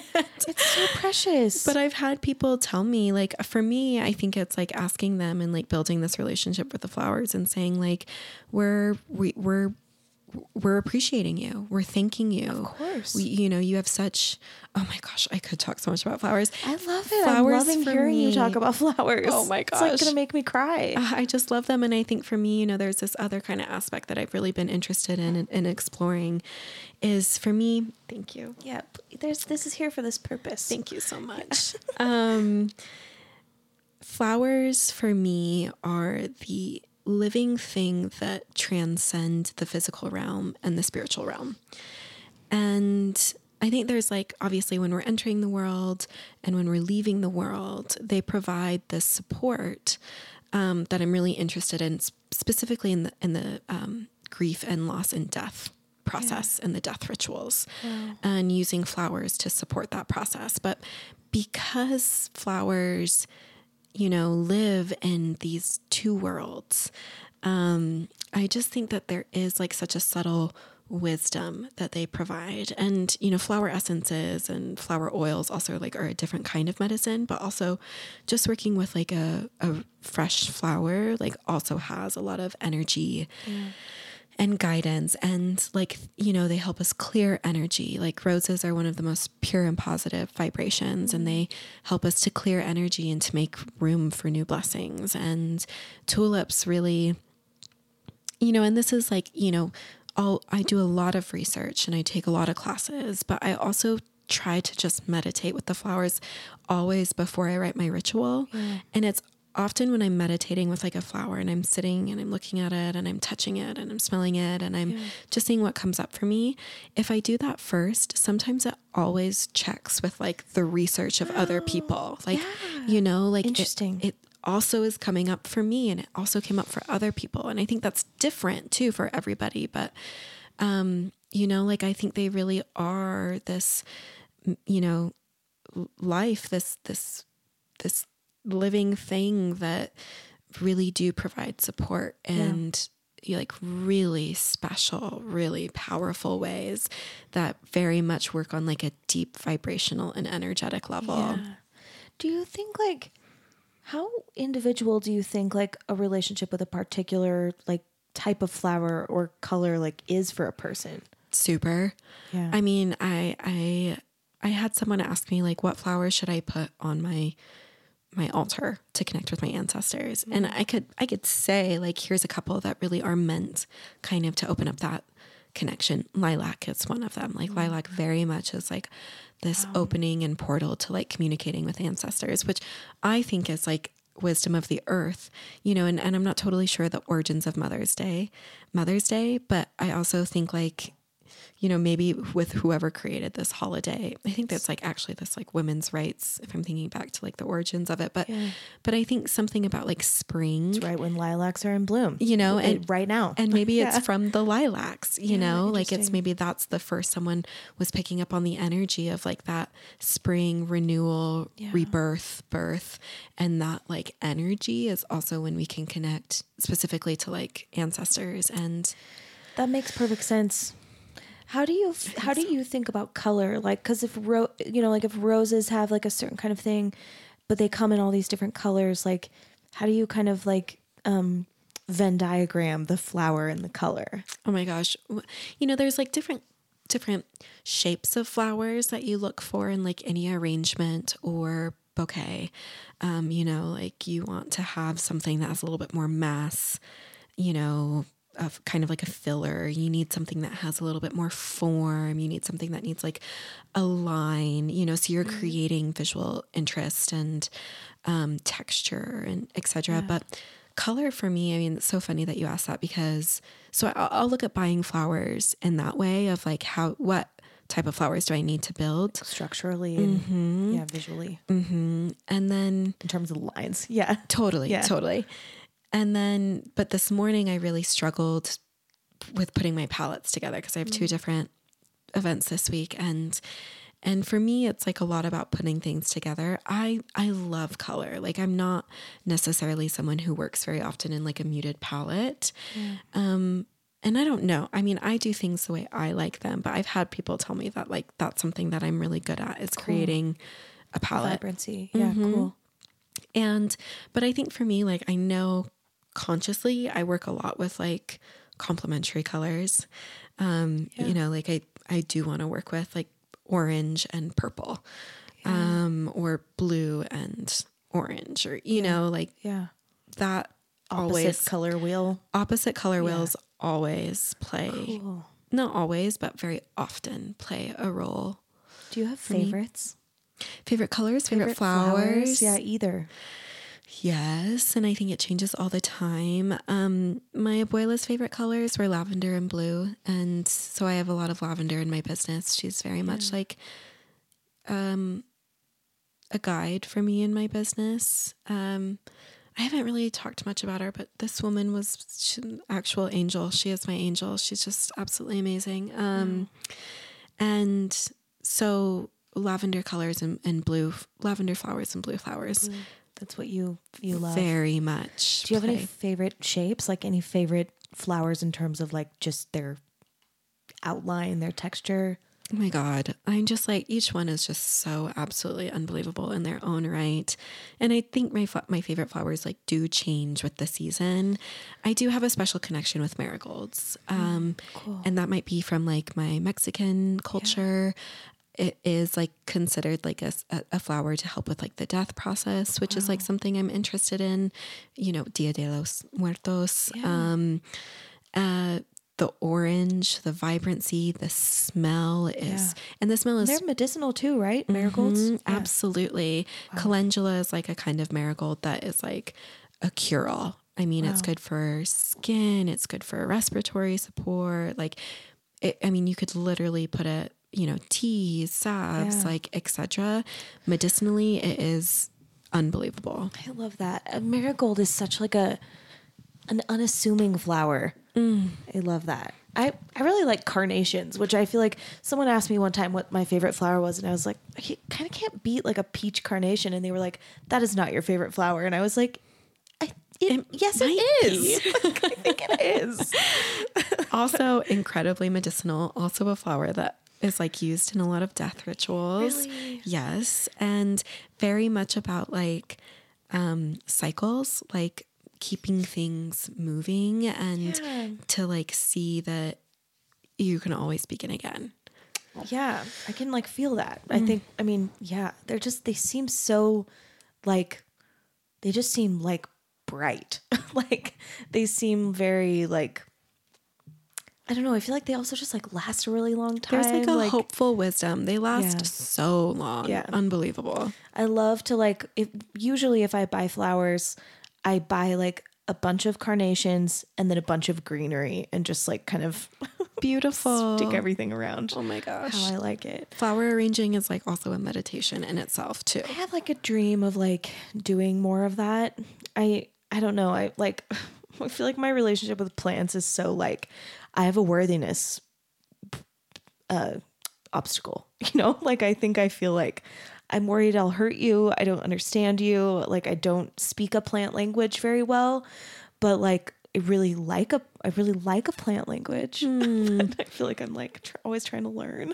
I mean, with everything, but I'm like, oh, this sounds so familiar in terms of like creativity, right? That's like abstract, you know, I don't know, but I'm like, oh, it's it's the same same. It's just practice. It's just like allowing it's giving yourself permission. Totally. It's- I'm doing better. I have I have 37 new plants being delivered this weekend. like some trees and some bushes and I have a lot of lilacs. Like I really love lilacs. they're It's- amazing. They are and the leaves even like I just love the leaves too. Mm-hmm. They're, They're so, so like green. Perfect. Yeah. They're so leafy. Like they're like the quintessential leaf. Damn leafy It's leaf. a freaking leaf. Yeah. Do you want to say anything else about like why you're interested in the death process or like where that kind of comes from or what you think it means? Like, is it going somewhere for you or like, is, is it a project? Is it like a, is it something you're figuring out? It's something that I'm figuring out. Um, you know, I've got like one project idea that I applied for that centers around like loss and grief and flowers. And um, I'm learning more about death doulas and uh, flower essences. And so I just think like I'm in this like real period of curiosity and learning and exploring about flowers and the support that they provide in that like Yeah. particular transition. But um, I think I'm like in my beginning You're working on stages. Mm-hmm. Cool. Well, when you when you figure out what you're doing, let me know and come back. Tell me. um, okay. Yeah. I mean, I think like this conversation has been so amazing. Like, I'm so moved by it. Do you feel like there's anything else that you like want to talk about or like want to share?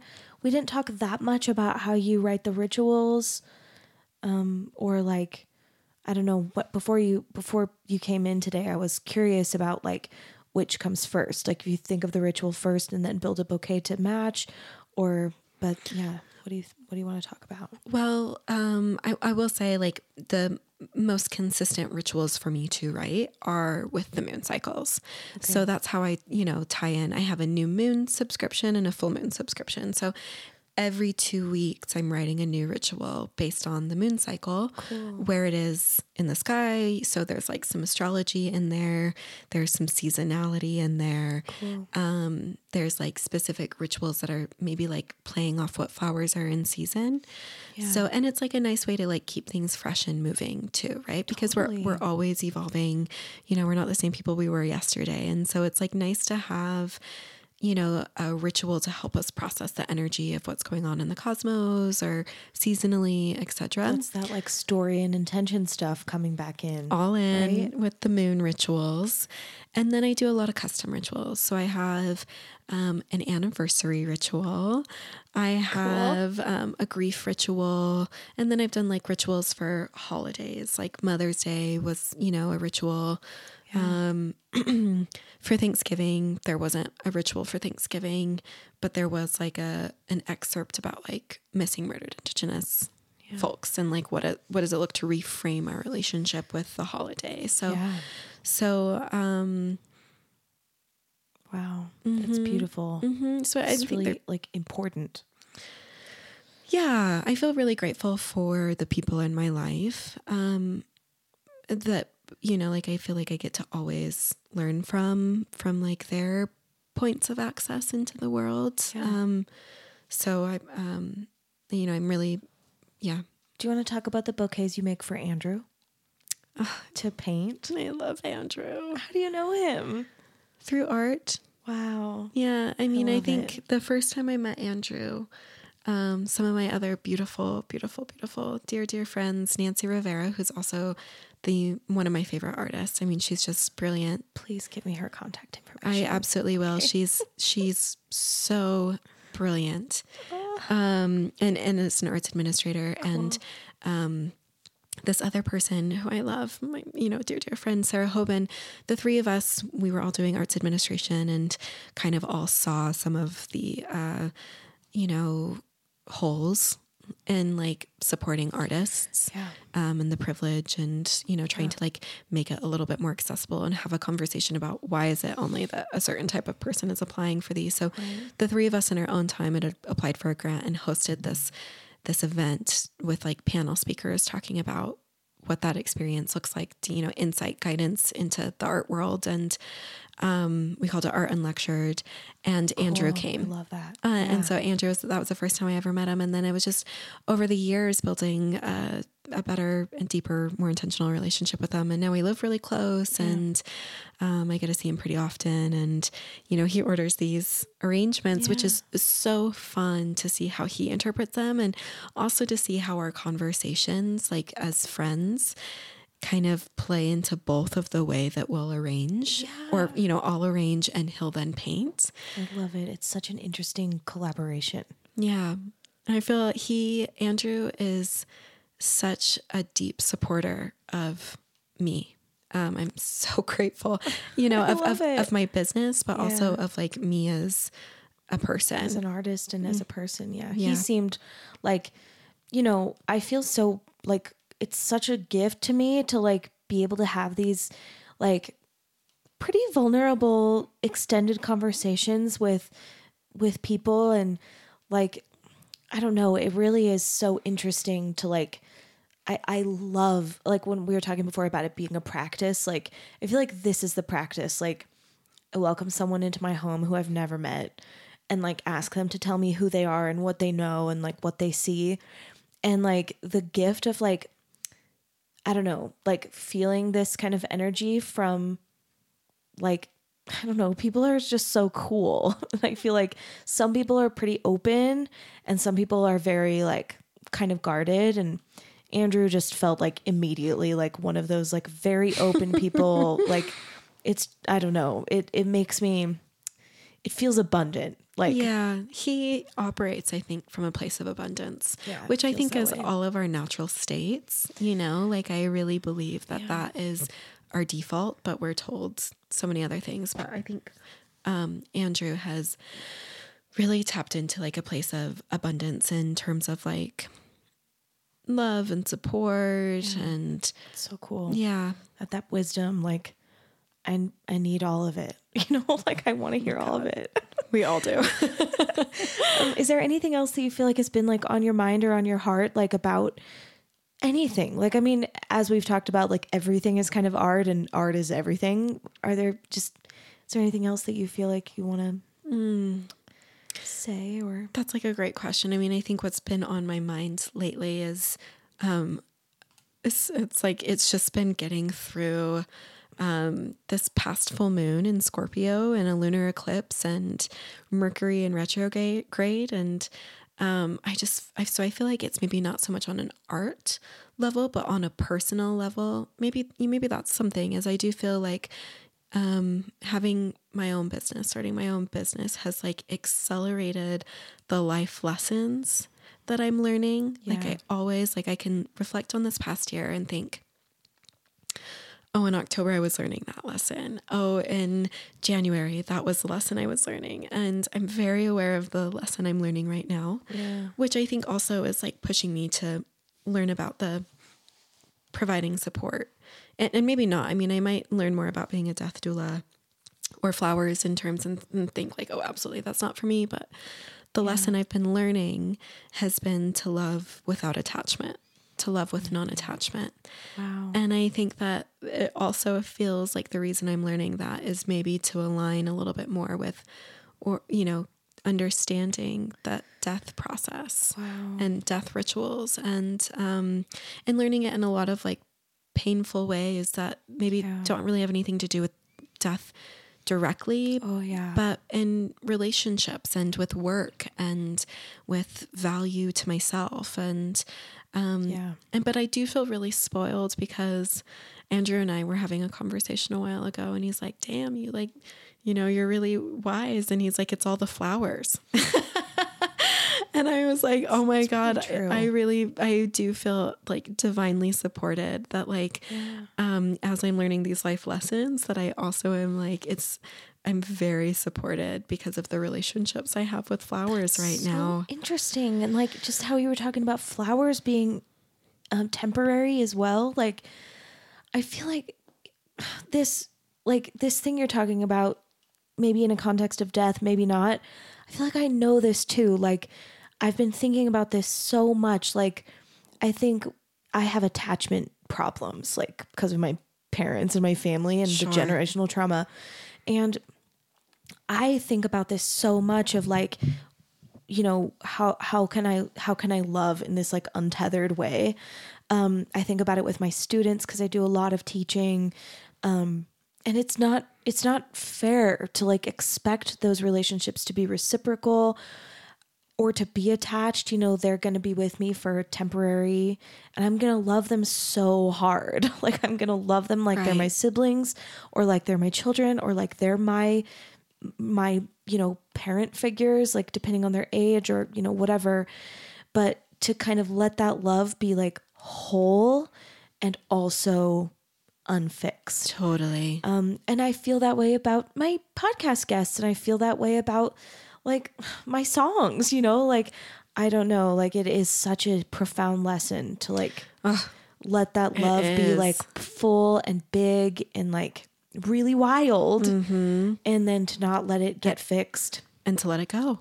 Yeah. I know it is a very big lesson and it has been very difficult and very much what I a lesson I'm learning right now.